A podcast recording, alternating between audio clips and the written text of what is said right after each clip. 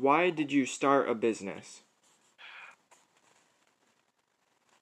It was an opportunity our our, uh, my, our our dad always wanted us to have.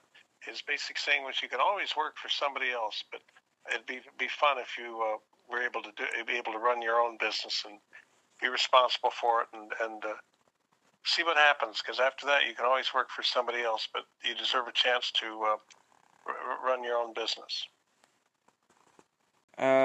What made you want to sell clothing? My brother was working at the lumber yard and also uh, uh, th- th- odd jobs like that. He, he's four years older, and and even a little bit older than that. We're talking quite a few years ago. Uh, this is back in late fifties, early sixties, and uh, and and at that time they needed. He was wearing and other people there. Uh, we had a. My dad owned the building across the street where the three sons are today, and at that time we were there and and it was selling used furniture and things like that for a furniture store. We'd sell something and get so much money. But my brother worked at the lumberyard and he needed some work socks and work clothes and things like that. So we started from there and some uh, shoes and things like that. That's growing over the years to where it is today. What challenges did you come across on starting a business?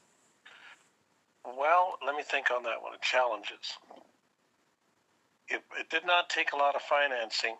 My father owned the had bought the old building, and uh, at that time it was just if we sold something, uh, we got enough money to buy something else. It, it had to be probably I would gosh I'd have to look back, but I bet it was ten years before we went to the bank and borrowed money.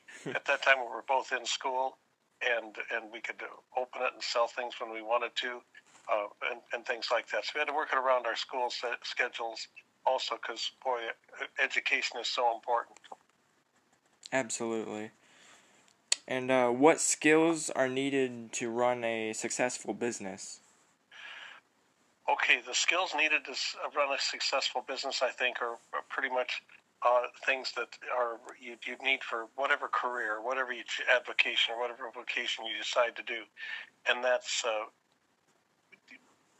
be productive and and be honest and work hard. Don't be afraid to put in hours, but also enjoy what you're doing. We we really enjoyed even to this day. Uh, after we're 60 some years, it's uh, still uh, God's been very good to us and good to me. I still wake up every morning and, and get an opportunity to go play store. So it's it's gotten a lot bigger, but it's been a, it's been a, a wonderful life. It's provided for uh, my wife and our three children, and uh, it's it's been a great ex- it's it's a great experience. And now to have our uh, children involved in the business and doing a great job of, of running it. And uh, last question here: How has COVID nineteen affected your business? Uh, pretty cha- pretty challenging year. Uh, when when we we were closed from. Uh, I think it was most of April and then a couple of weeks in March. So that's pretty challenging uh, the, the, then to be able to uh, go through that and, and, and get the business back up where starting last September, which of course our big months are June, July, and August, but we're very optimistic and, and, and work real hard at it. So COVID 19 definitely affected our business, but we're humbled by the local support. A, a big a bunch of our business, June, July, and August, is based on uh, visit, visitors to the Iowa Great Lakes, which is that's that's been a real key to our success is to be located here at the Iowa Great Lakes, a vacation area that people want to get away to get they want to get out and, and look at the big winter games we just had. There were record crowds. And here we are two weeks later, did not have a spike in COVID. So part of that is, you know, how did we survive COVID? You just kept going. And, uh, and gratefully, uh, everybody has been so good to in our in our community, in our area, and across the the Midwest that uh, there's some a lot of people, even Des Moines and Omaha, waited to uh, spend the money in a family store. We recognize it, and we're very grateful. God's been very good to us. Very good, very good. And uh, that's all I have for you.